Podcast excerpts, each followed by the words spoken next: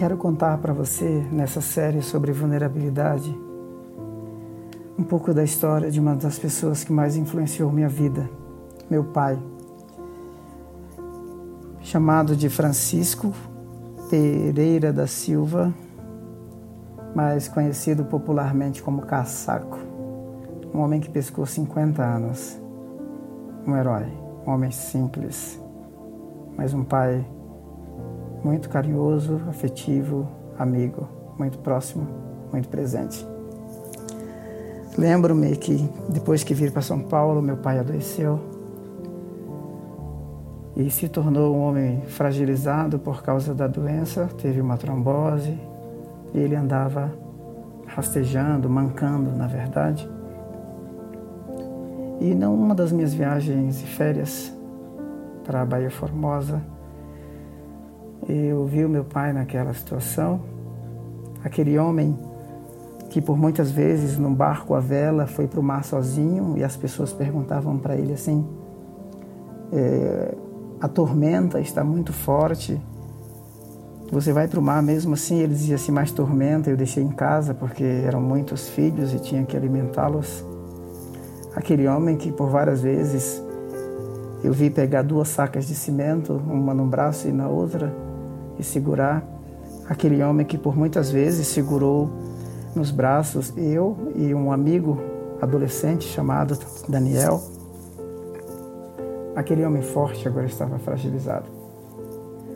E uma das coisas que mais me chamou a atenção foi que meu pai já não podia fazer bem a barba dele, porque ele estava é, muito limitado um certo, uma certa manhã ele estava sentado no banco e eu vi que a barba dele estava um pouco crescida. E eu perguntei assim: Pai, eu posso fazer a sua barba?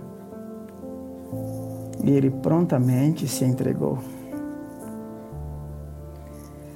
Eu fiz a barba dele, ficou bem feitinha, o rosto bem, é, bem feito, uma aparência muito melhor que me chamou a atenção foi a forma tão pronta que aquele homem forte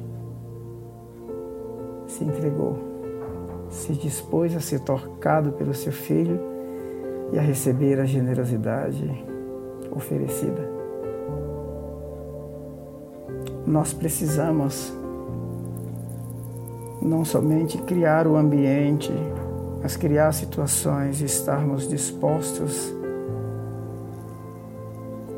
a, em tempos, momentos de fragilidade, recebermos o auxílio, a ajuda, o acolhimento oferecido.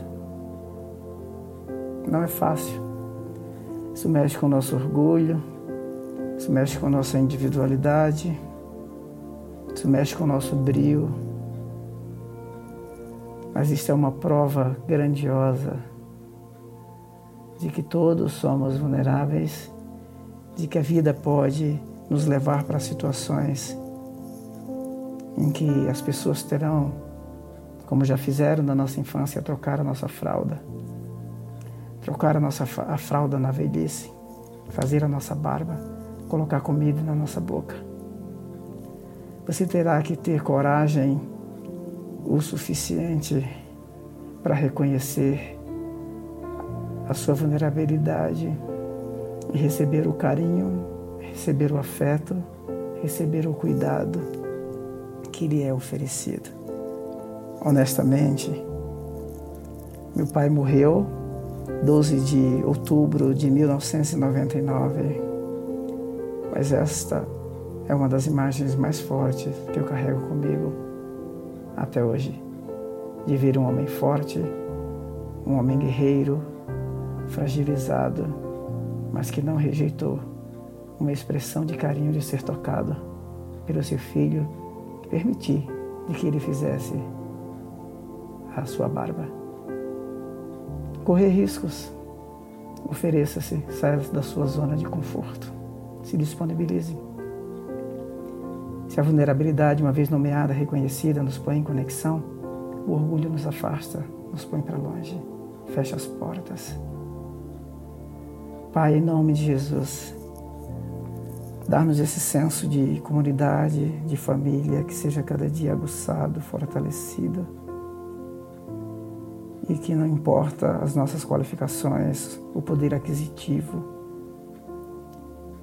mas nos mostre que somos interdependentes, que a história da nossa vida pode flutuar, a situação econômica muda e mudou o desemprego chegou.